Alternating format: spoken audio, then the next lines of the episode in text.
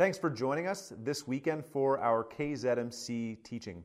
My name is Ryan Yancey, and I'm the lead pastor with Kingsfield Zurich Mennonite Church. Before we jump into our teaching, just a couple of brief things I want to draw your attention to. First is that on Sunday morning, you can join us as a church on Zoom, eleven a.m. Message me, message the church for the link. You can also find it on our social media platforms. We'd love to have you. We're after receiving the teaching, we're going to gather together and have conversation about what God has been saying to us through the teaching. Also, I want to bring to your attention, if you've not already heard, that next weekend, starting on Sunday, June the twenty-fifth, for those who are ready, we're going to begin providing the opportunity to meet in person. These will be groups of about fifteen to thirty people outdoors on the church property, sitting together face to face to share uh, from Scripture, to pray together, and again, to talk about what God has been teaching us. We will have a whole variety of safety and health measures in place. There will be uh, expectation of social distancing and all of those details in place. So again, contact me, message the church if you're not sure exactly uh, how how to how to go about that. But we'll be gathering a couple different time slots, nine o'clock, ten o'clock, and eleven o'clock next Sunday morning in small groups to sit down and just to enjoy one, one another's company as we seek God together. It would be great to have you join us at any of those times. Unity. Would you say that that is a word that describes what we have been feeling as people in general during this time? These have been hard days. Differing opinions on how to understand and respond to covid nineteen. We've been in the thick of some very important conversations about race and race relations, but this also has drawn out some of the differences in our various ideologies, in the ways that we view the world and the ways that we think we ought to respond to such matters. And in the midst of it, we're all a little bit stressed, we're set on edge because we're still dealing with the restrictions of COVID, due to covid nineteen, that have set our lives uh, just in, in a different different rhythm. It's been hard, and so it sets us on edge, and maybe we're a little bit quicker, as I've mentioned before, to, to lash out or to be short with people around us. These three pieces and a whole variety of other things have uh, put a strain, I think, on our capacity to live in unity with those around us. It actually feels a little bit like these experiences are pulling on the seams of our unity. I know for myself, I have a num- number of people whom I really, really love, people who I respect and look up to and care about. I can think of several with whom I have significant disagreements during this time about how we ought to deal with covid nineteen, how we ought to deal with race relations, and a variety of other pieces. And, and, and so it's difficult. Like, I feel this pain, I feel this tension in my soul as I navigate these conversations. It's hard to know what to talk about. It's how it's hard to know how much do you how much do you dig in, or do you just let these things lie? And it can feel like a divide, or at least the potential for division in relationships right now. So what do we do? How do we respond? There, there are two obvious approaches that we could take, and I would suggest that these are actually the easiest routes we could take. The first one is to ignore the differences completely. Don't talk about them. Talk about the weather. It's a little bit difficult. We don't even have the Blue Jays to talk about in these days, but find some mundane, generally neutral topic that we can discuss together to avoid the significant conversations. The old advice was that polite company doesn't discuss religion and politics. Perhaps we could take that route. Our second option would be to dive into the debate, working hard to convince everybody that what I think, or you to convince everybody that what you think is right and true. Let the chips fall where they may, relationships be damned.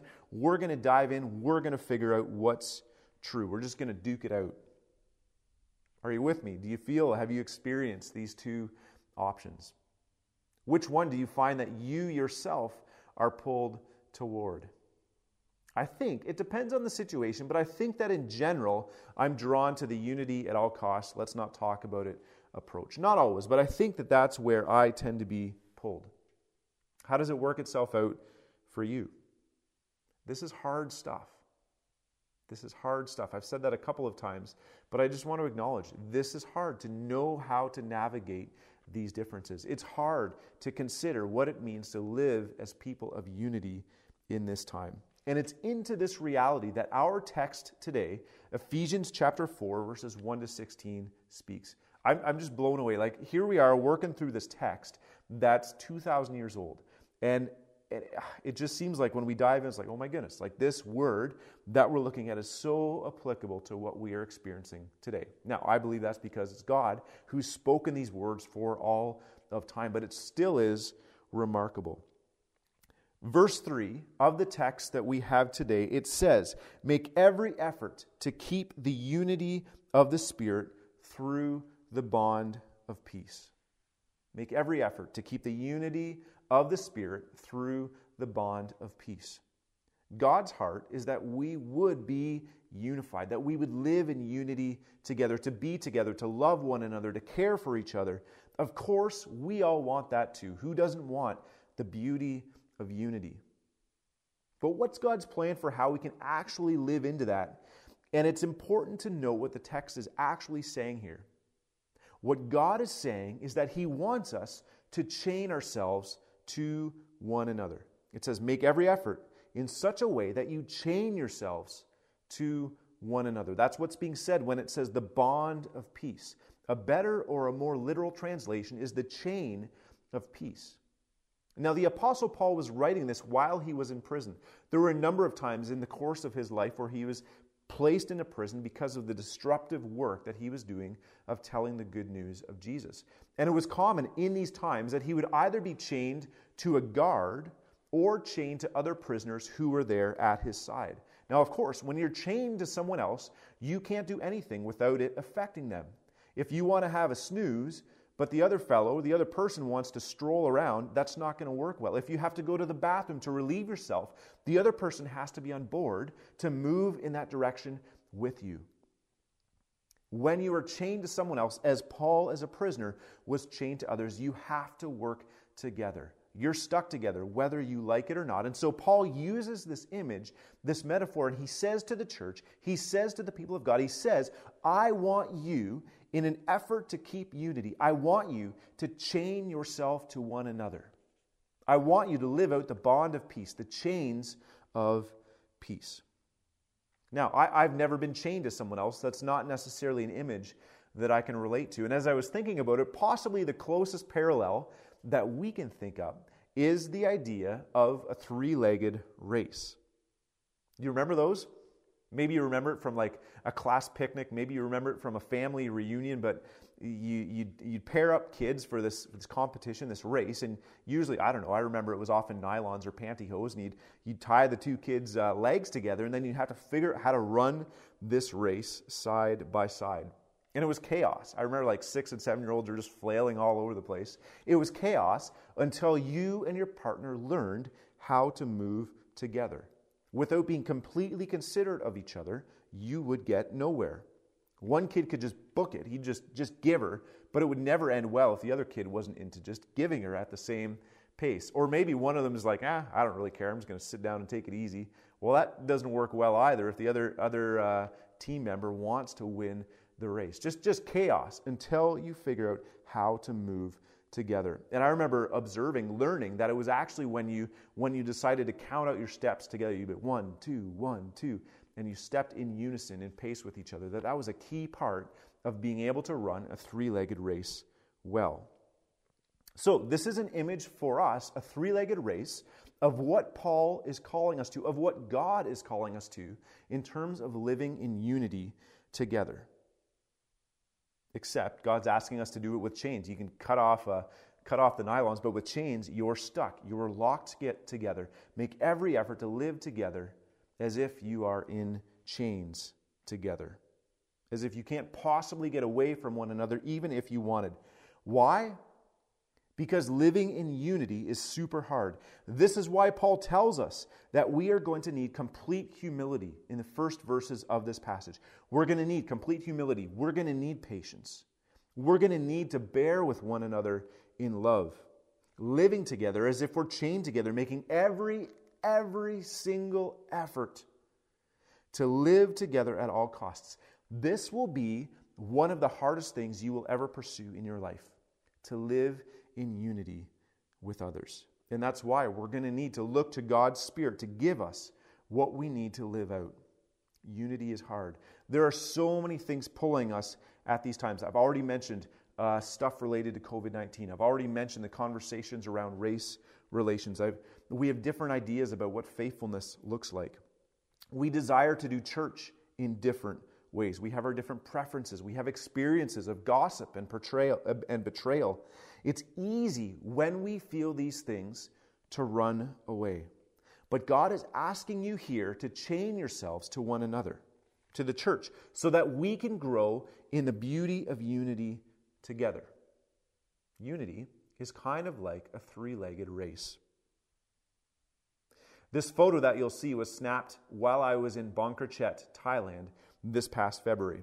And our, our team that went afterward were sharing our, our photos and, and, and a classic Tom Rose moment. I'm going to give a shout out to Tom here. He, as we're looking through the pictures, he, he looked at the at the picture and he, and he said, with uh, with just wit, he said it kind of wryly, he said, in life, find someone who looks at you the same way that Ryan looks at Ajahn Nott. Ajahn Nott is the name of the pastor here. And as you can see in the photo, I'm, I'm looking at him quite admiringly. And so what a, what a clever guy. I, I I had to laugh at Tom's Tom's comment. In life, find someone who looks at you the same way that Ryan looks, that I look at Ajahn Nott here. Why am I sitting here looking at Ajahn Nott uh, admiringly, I guess you could say? We were in the course of conversation. Nott was sharing his story, and, and I really admire, I really respect Ajahn Nott. He's someone whom I look up to, someone whom I want to be like in, in certain ways. He is someone whom, when I'm with, I feel at home. I feel like he's a brother. And I, honestly, I wish I could hang out with Ajahn Nott and just follow him around and, and learn from him. I feel unified with Ajahn Nott, which is pretty cool because we're incredibly different people. I have no idea what his politics are. He sells baby shrimp. I've, I I don't know anything about baby shrimp other than, I don't know, I like I like to eat them. I like shrimp quite a bit. I don't know very much about Ajahn Nott at all. But when we're together, there's this bond and there's this unity. Why is that? It's because we have this common faith in Jesus. It's because both of us, he who lives in Bonkret, Thailand, myself who lives in Zurich, Ontario, Canada, we have the same Holy Spirit within us. And so I have felt this bond of peace. We're brothers in Christ. And it's really neat to experience this. And I really think this is a living out of the core of our unity that Paul expresses in this chapter. If we look at verse four, it says, "There is one body and one Spirit, just as you were called to one hope when you were called, one Lord, one faith, one baptism, one God and Father of all, who is over all and through all and in all." Ajahn Nott and I, even though we're vastly different, we share these things. One Lord, one God. We have the same Holy Spirit filling us. This is the key to unity. When a fellow believer hurts you, when you encounter that person that honestly you'd rather not see again, when there are people who do church differently than you or wish that K Z M C would be something different, when you're interacting on Facebook or in person with that individual whose politics drive you nuts, remember, as followers of Jesus, you both have the same Holy Spirit within you.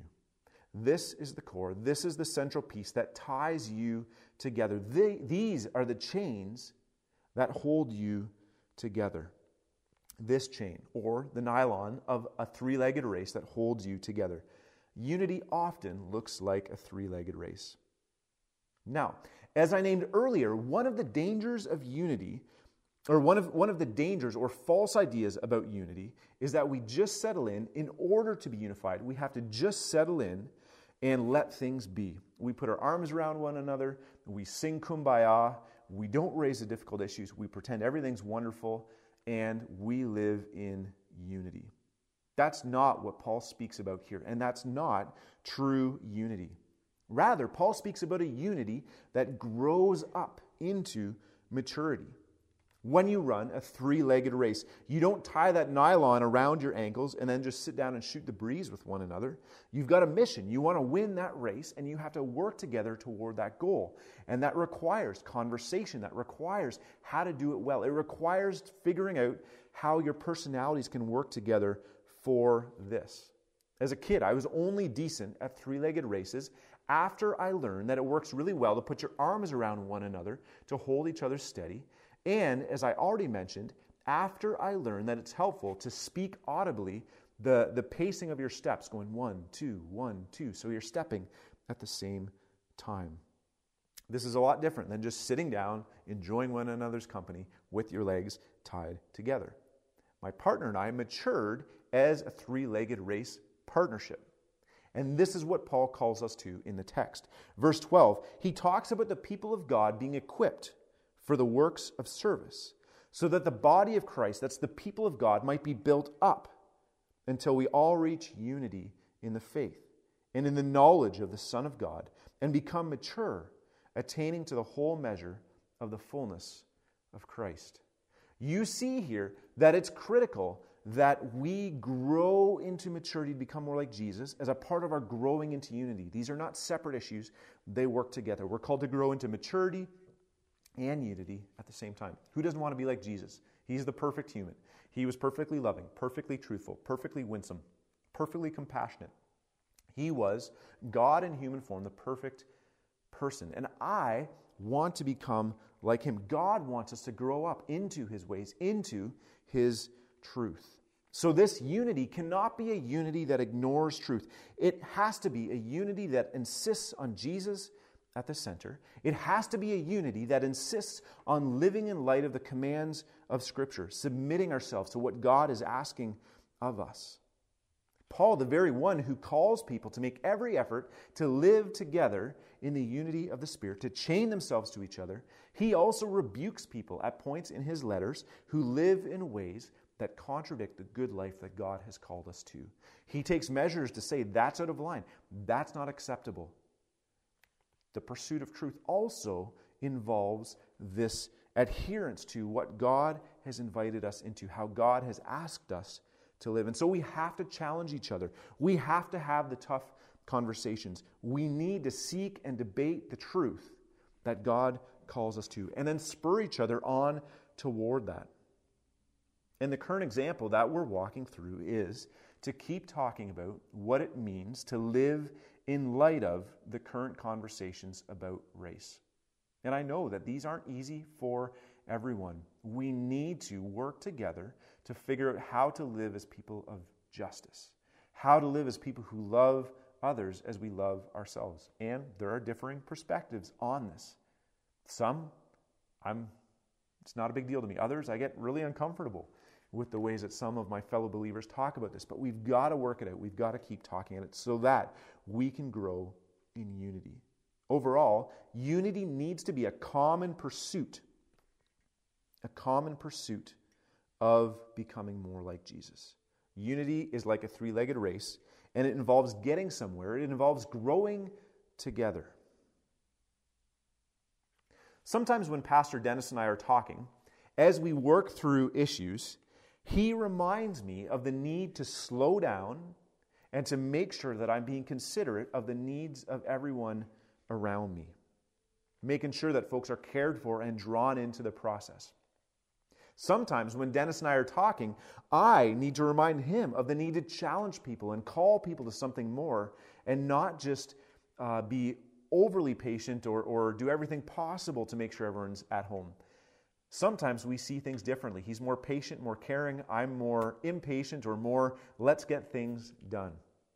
On the other hand, sometimes when we're talking through issues, Diane Lochner, who is also an elder with the church, she needs to rem- remind me to slow down, to make sure that before I put a plan in place, I've considered all of the possible realities, all of the possible dynamics. Hold on, have you considered this and this and this? Sometimes, as we're working through discussions, I need to remind Diane, I say, Diane, hold on. We do not need to make sure that every single duck is in a row before we proceed with this plan. And so these conversations, it's just two examples, but these conversations can be frustrating sometimes. as different personalities come up against each other. But they can also be enlivening and life-giving, actually exciting. Overall, we have different ways of approaching situations, of doing things. But we need those different approaches to work together, rounding one another out, in order to completely do what God is asking us to do. Why is this? Why do we experience this? It's because God has given us different gifts. God has given you, every single person who's watching this video teaching, God has given you a gift, something that you're good at, a wiring, an orientation, a bent, a way in which you view life. And God is asking you to use that gift, because when we use it, it's used to build other people up toward unity and toward maturity. To run this three-legged race well, we need different people with different giftings. And verse eleven of chapter four lists these. It says, "So Christ himself gave the apostles, the prophets, the evangelists, the pastors, and the teachers to equip his people for works of service, so that the body of Christ might be built up." Earlier on, it says that these gifts are given to everyone. Every single person has a natural inclination, and it probably works itself out in the ways that you do your work and the ways that you live at home. So he lists apostles. Apostles are the people that are always dreaming about and thinking about, how can we move into new ways of doing things? How can we shift into new territory? Prophets. These are the people that have an inclination to be very discerning, to evaluate situations, to be looking for wisdom. Evangelists. These are the folks that get excited to tell others about new things, new ideas. These people make excellent sales folk, salesmen, saleswomen, salespeople. And pastors, or shepherds, is another way that we can translate this word here. These are the folks that are great at caring for others. They're very attentive to making sure that everybody's on board and everyone's doing okay. And then last in this list, we have teachers. Teachers are the ones who love offering instruction. They love passing on information. Every single one of you has within you one of these five gifts, and you probably live it out in ways that you're not even aware of. And God is asking you to use that gift, to put it into action, to help us as a community of believers to become more unified, to become more grown up, to help all of us to do all of the good things that God's asking us as we seek to make the world a better place.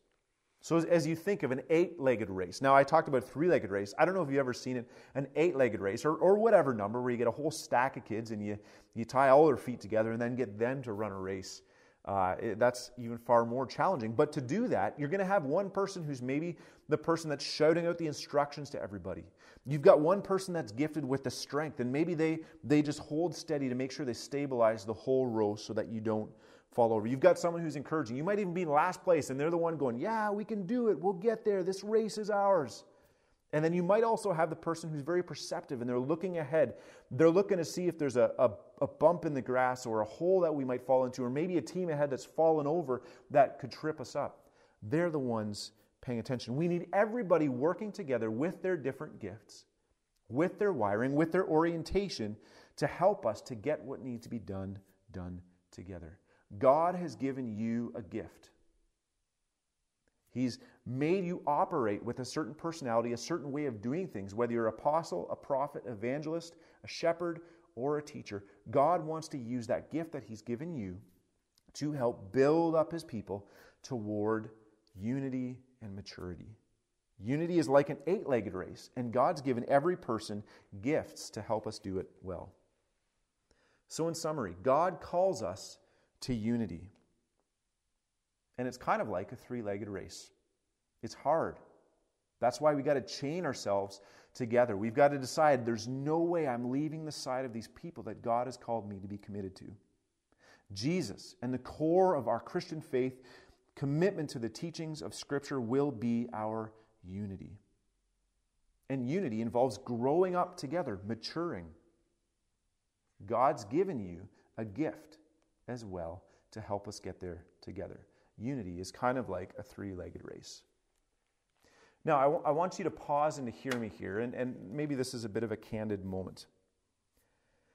I spent a ton of time thinking and praying and worrying about how we live together as a community of faith, as the people of God. I've got trust issues. I've got to work out with God, and I'm inviting him into that so I don't worry so much.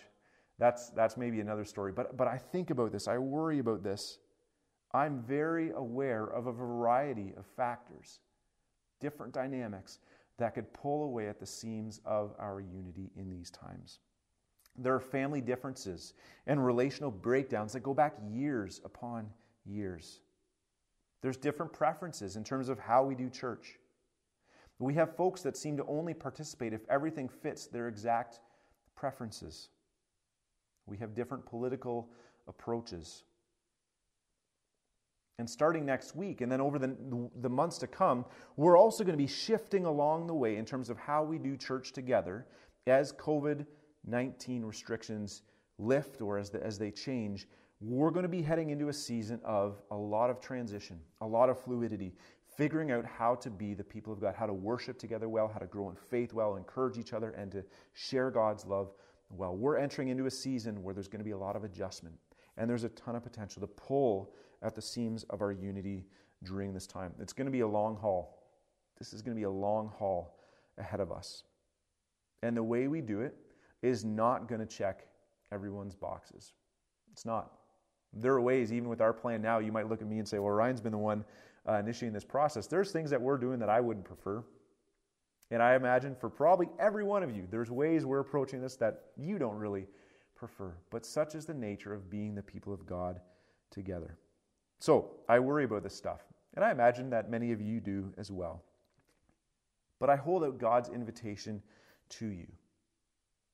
Will you chain yourselves to one another?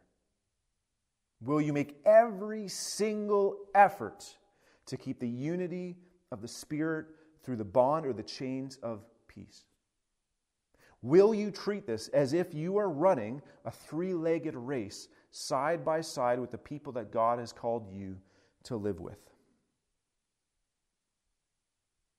Because God's got more in store for us. God is doing good things. God's on the move. He's shaping hearts. He's carrying us. He's sustaining us. Unity is beautiful. Unity is life-giving. We all want unity, but it's hard. Unity is so hard. So we've got to chain ourselves together. We've got to remember that despite the differences, it's the Holy Spirit that we hold in common that will keep us together during this time. We have our faith in Jesus at the core. We have our commitment to the teachings of Scripture at the core. We can do this as people chained together in this time. Do not let these times tear us apart. I want you right now, just as we close, picture the person that irks you, the person within our community of faith. Picture, you probably have several people you can picture, but picture someone, someone that irks you, someone whose social media comments drive you nuts, someone who always says awkward things when you're together and chatting, someone who just carries themselves in a way that rubs you, rubs, rubs you the wrong way. Picture someone who irks you. Now, picture yourself as if your feet are tied together with nylon and you're about to run a three-legged race with that person. What does that look like?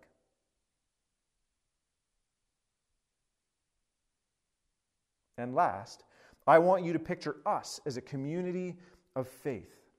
And if you're watching this as an individual, you're not a part of Kingsfield Zurich Mennonite Church, we'd love to have you join us. But if you're not, maybe you're at a distance, you're just exploring faith, picture the people in your life, your family, your neighborhood, your workplace. Picture yourselves as, say, two hundred people, thirty people. For the folks of K Z M C, picture two hundred people, all of us tied together at the ankles, about to run a one hundred ninety-nine or I don't know, two hundred one legged race. What does that look like?